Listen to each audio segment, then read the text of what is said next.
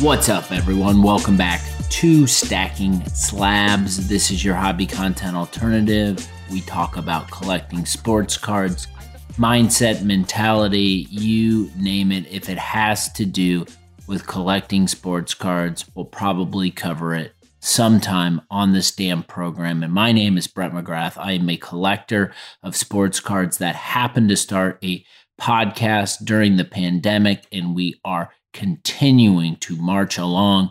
Episode 327 coming at you. Consistency, content, and trying to bring value to the collector community one episode at a damn time. I want to shout out, first of all, thank you all for being here. If you are a longtime listener, appreciate the loyalty, appreciate that.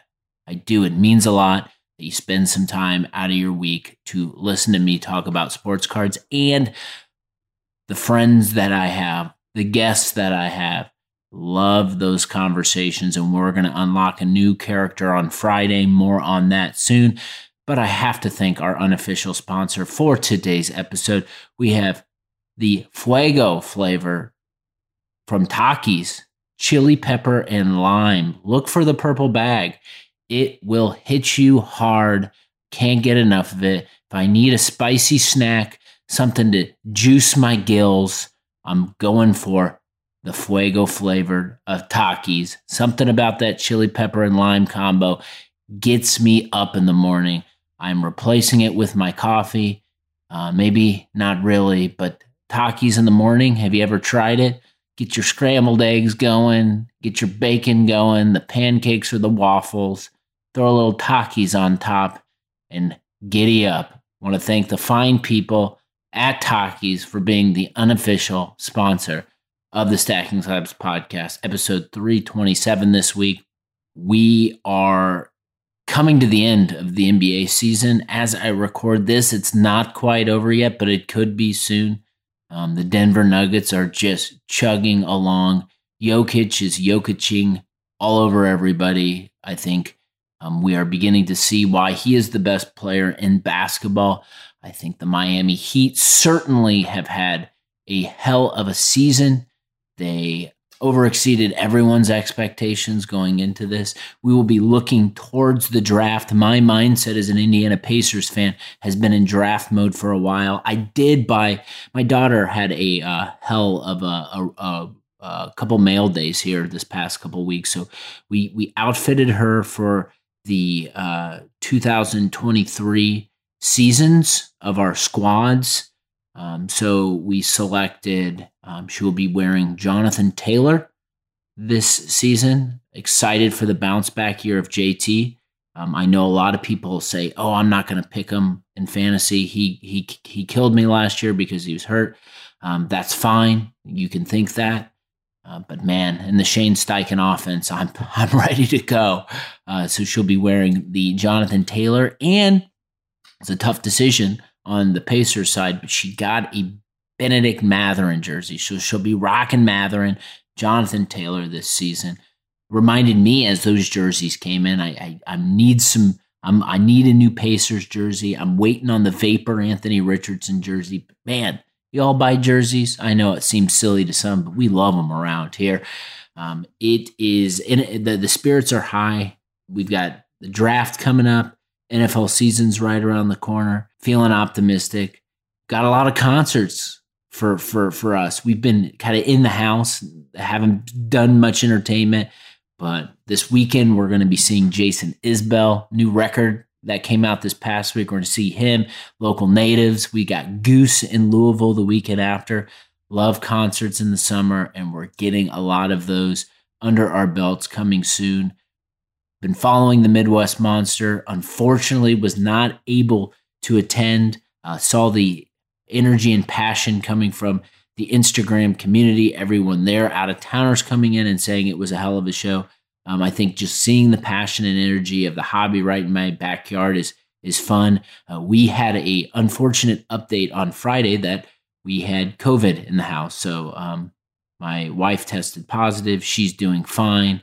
Um, I, my daughter and I tested negative, but we decided, you know what, better safe than sorry. So we're all doing fine. We'll all be on the other side of it uh, soon. But yeah, that was a bummer. It hindered uh, my ability to go uh, meet all of you who are out there and all good. There'll be another one. And that next one for me is the national. I'm excited to see the recaps from both the dealers and attendee perspective. I think uh, having these regional shows are, are really good. It's good to see people excited. It's good to see the foot traffic. It's good to see all the, the momentum. I will say, uh, this brief lockdown that I faced, uh, it's allowed me to spend a little more time with my cards. And I think we are busy people. We're ambitious. We've got careers. We've got children. But the more time I find myself spending with cards, the less transactional the hobby feels. And so, cards, it's like when you dig through your cases, you run into cards that you almost forget you purchased. And I don't know if this has happened to anyone, but it's like you buy a card and it was a card maybe from, you know, a month or two ago, maybe like four or five purchases ago, but it almost, you almost, after you go through that process of buying the card, winning it in an auction, getting the mail day, taking the picture, p- posting it, putting it away, filing it away in the uh, case, it's almost like you forget about it until you are able to gain these moments where it's like, all right, just you and the cards. I love that just you and the cards uh, mentality. It gives you time to reflect. I think it, it, that's what it did for me this past week. I think uh, you see stories of where you were in the hobby during the moments when you made those purchases. And I think that's fun. I think like thinking about the year by year growth and some of the cars that you bought several years ago might not be there anymore but some might be. And then you start to reflect on those times. And so i'm very pro. Keep cards close. I understand some people uh, feel uh, want to mitigate risk and put their cards in a bank or maybe uh, participate in vault wars. We've got vault wars in the hobby. Everyone's got a vault. Come vault your cards. I get it. That's what some people do I kind of like to keep my cards, like to touch them. Okay. I like the physical nature of them. I know there's the pictures on the internet and all these things you can do, but I, I, want the cards in my hands and in my possession. And it gave me the chance, and I put out this post, but just just to show you know some progress on sets and runs that we are building. And one of those for me is WWE Panini One I'm released out of Chronicles, almost done with that gold set out of 10. I am missing four cards. This is a public service announcement. If you have any of those four cards, get at me at Stacking Slabs across all social channels. And by the way, if you haven't already, follow, subscribe, hit all the buttons, and tell a damn friend you're enjoying this podcast. But I am missing, um, let's see here. I am missing Indy Hartwell, Katana Chance, missing Captain Lou Albano. I'm missing Gorilla Monsoon the golds out of 10. Panini one out of Chronicles. If you got those, hit me up. Doing this kind of activity can ignite a light in direction that you will go next. I know I have been thinking a lot about that, and I'm always up to something. I'm always making moves, and that's the best damn part of the hobby. And I will say, one of the things that I stopped me in my tracks as I was digging through my case was I pulled out I've been, I posted this, I've talked about it, but just how much fun I'm having collecting Manning and Luck and just the pairings during that era. I'm getting a lot of nostalgia for it. But one of the cards that I pull out of my case that is a card that I bought a long, long time ago. And this is the out of 10 dual auto Manning Luck on card autos with the number inscriptions on them, which is fun from 2015 Topps Definitive Football. 2015 Topps Definitive Football, and this is a one and done set. Obviously, by the timeline, 2015, the last year of football in Topps. And I saw this card and I love this card. I love this card and it just looks so cool. And it caused me to not only do some research, but doing some do some more exploring. And I love unearthing these sets from the past that might not be talked about enough. I think when people start sharing insights and information on sets, some people say, "Oh, the they're hyping up this cards," and other people are just like, you know, fuck it. I'm just trying to like express myself, express my collection. More on that at the end of this episode. But this set, okay, so 2015, I was not collecting sports cards in 2015. So part of this as a student of, of sports cards and a collector of sports cards, I have to go dig in to resources and try to understand. Cardboard Connection, obviously, is a really good one. Beckett's posted a lot of on these sets. You can go to a lot of different sites and just understand and learn. And I love to learn about cards and sets, especially when they come from a moment in time when I was not collecting. So, digging into Topps Definitive Football, this was a super high end set at the time, like $650, $700 a box, which was absurd at the time. And this box or this product spe- was specifically targeted at autograph and memorabilia uh, collectors. And I will say, uh, you know, I'm not much of a patch guy. If it's patch, I'm buying a patch, it has to be game worn. But the patches here are unworn from all of my research and investigation. So I'm promoting 2015 Definitive Football is a cool set but maybe not so cool if you collect memorabilia patches. Um, at least it wasn't for me. There's that's not the appealing part. And I'm not much of an auto guy, but if it's going to be an autograph card, I really like it to be an on card, on card on a paper card. I'm not too much of a chrome. Something about chrome. I'm not not not an auto guy to begin with, but something about chrome and autographs. I don't know. And I'm not saying I'm never going to buy a chrome autograph or I don't have chrome autographs. It's just I would rather it be on paper. We remember here, we all have our own rules, and that's kind of one of my rules.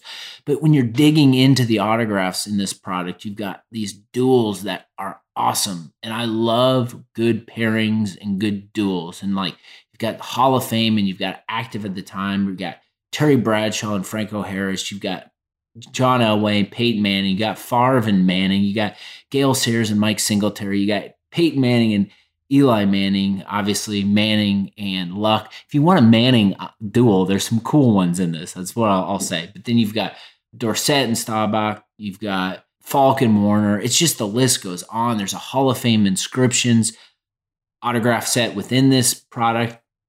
I just had to like let that out because what I did was just spend some time with my cards and the catalyst for that piece that I just talked about was me pulling out a card in my collection and looking at it and being like, you know what? I know this was a one and done set, but I don't know too much about Topps Definitive Football. So I'm going to go dig in and explore. And so that's what I'm doing. And I think that's the fun part of digging into your collections and spending time with your cards. One of the other threads that I want to pull this week is one that is kind of this balance we have. And it's this balance we have when we collect players and cards around should I buy a player or a card because they're Hall of Fame and because they have all these accolades? Or there's this, I'm going to buy this player that from the past that might not have all these accolades. However, pairs really well in your mind in a moment in time that gives you a ton of nostalgia. And so that has been happening to me recently. And so I asked the audience a question. We're going to dig into that question. But before we get into that question and the poll results, I want to share my own personal case study here. And that's been a mail day I got this week, and that was Robert Griffin's 2013 Select Gold.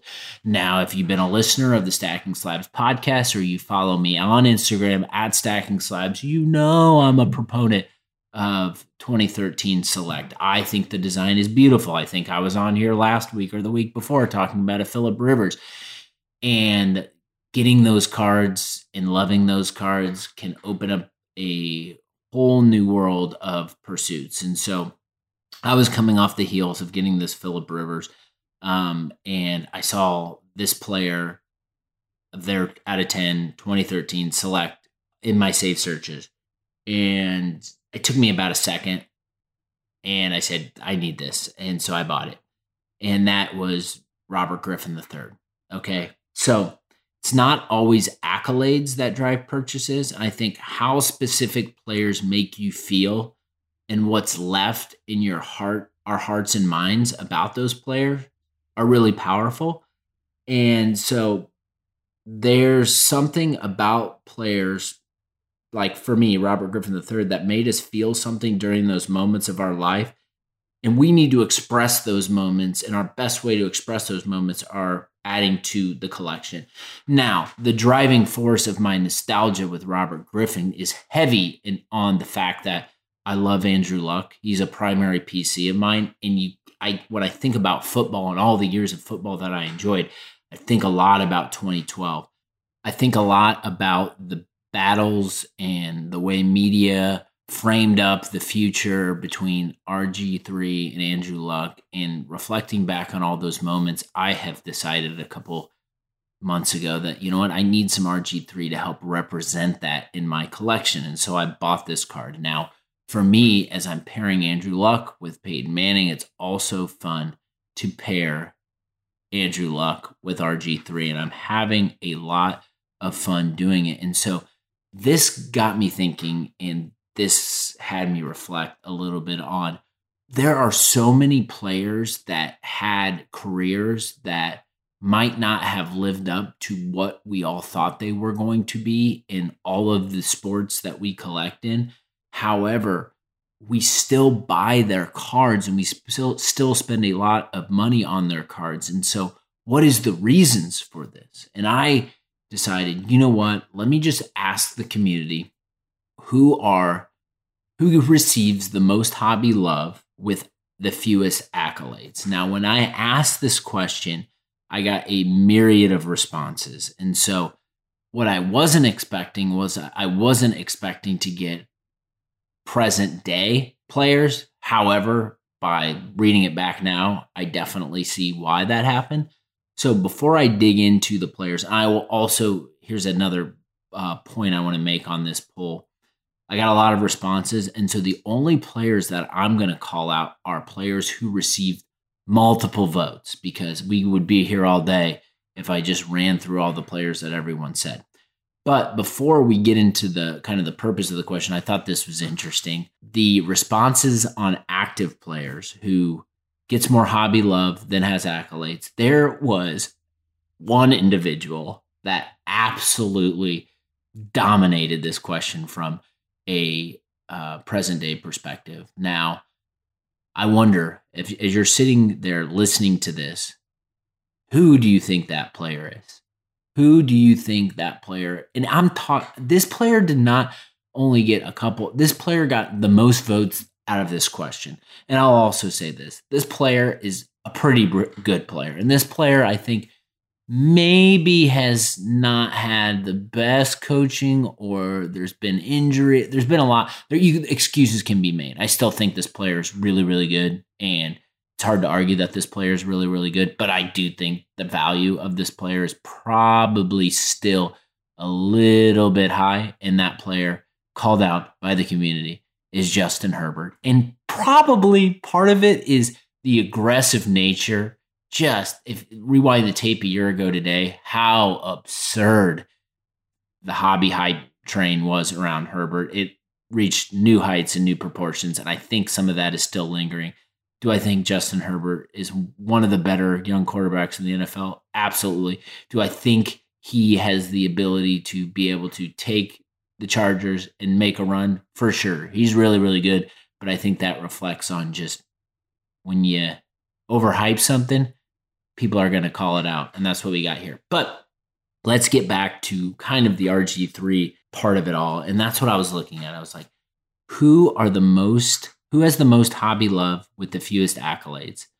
And so here are some names. And then I'm going to go through the names and then I'm going to talk a little bit about why I think these players hobby respect. Jeremy Lin, Allen Iverson, Penny Hardaway, Kerry Wood, Bo Jackson, Vince Carter, Michael Vick, Jason Williams, and Derrick Rose. Those players received multiple votes.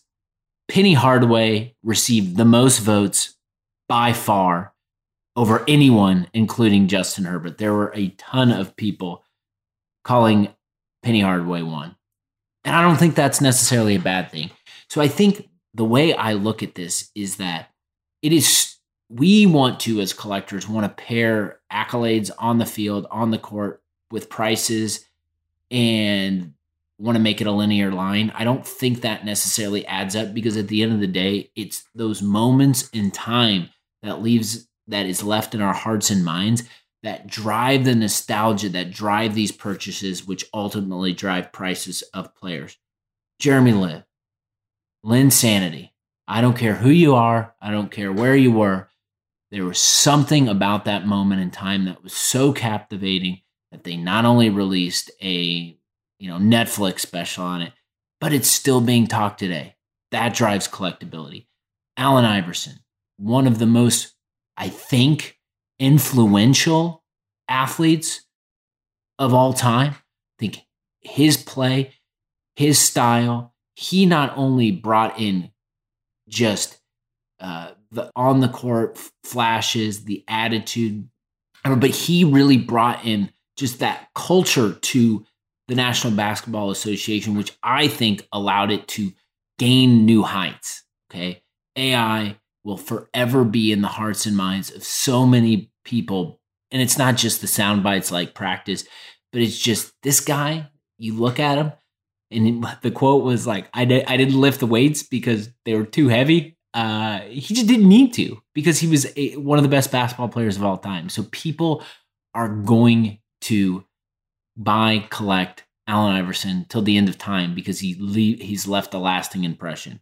Penny Hardaway, same thing. We were all kids during Penny Hardaway's height and he, little Penny and the shoes and just how good he was when he was before his injuries hit. We all want a piece of moments and players that give us that. Kerry Wood, one of the most dominant debut performances, or maybe not debut performances, but you know, his 20 plus strikeouts, one hitter, against the Astros that really put him on this new trajectory. And like Kerry Wood, like there's been so many pitchers that have been so much more successful in baseball, but Kerry Wood is a name that we won't forget. Bo Jackson, same difference. I mean, geez, if you were a 90s kid growing up, it was Bo Jackson, everything.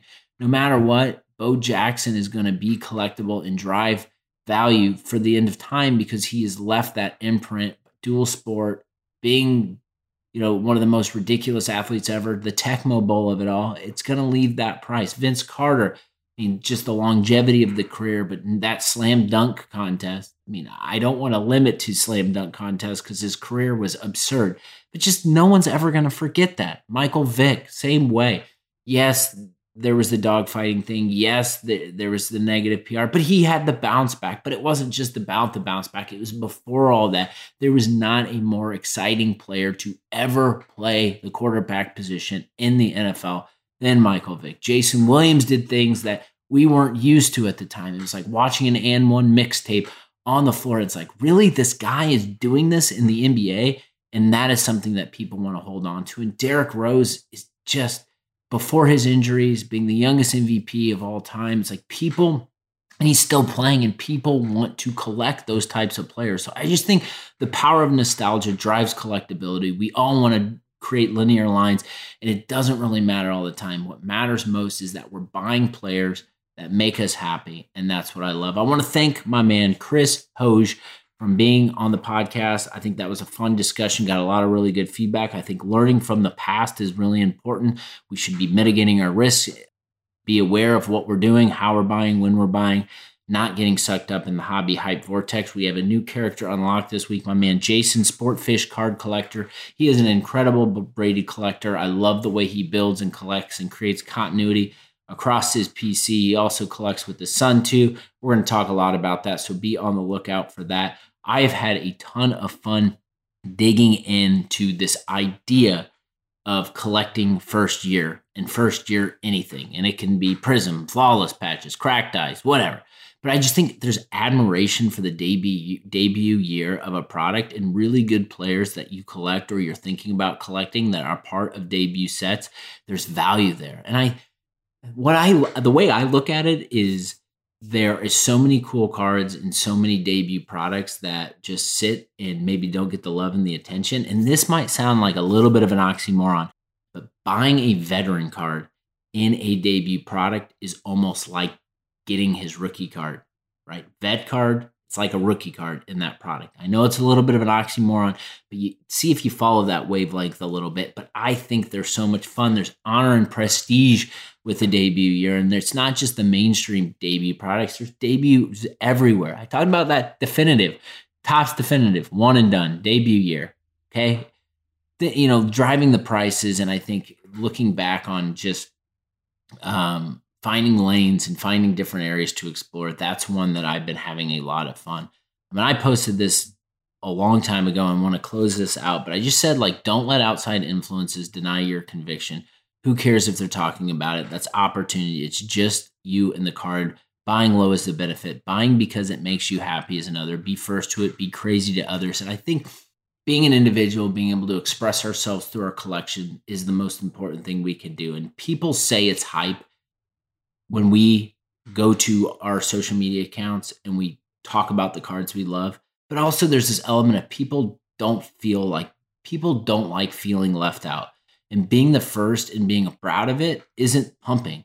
There's a fine line between education and inspiring and pumping and dumping. It seems like the more you dig in and express yourself, the more haters that are going to exist. The best part about collecting is curating for yourself and not giving a shit what other people think. It's gravy when you can connect with others who are doing similar stuff. I love sports cards. I love to talk about sports cards. I love to learn from other people and do everything in between. Hopefully, you enjoyed this episode. We're going to have Jason, Sportfish Card Collector, on the damn program this Friday. You're going to want to tune in. Can't wait for that one. You all take care of yourself, take care of others around you. More stacking slabs on the other side. Peace out.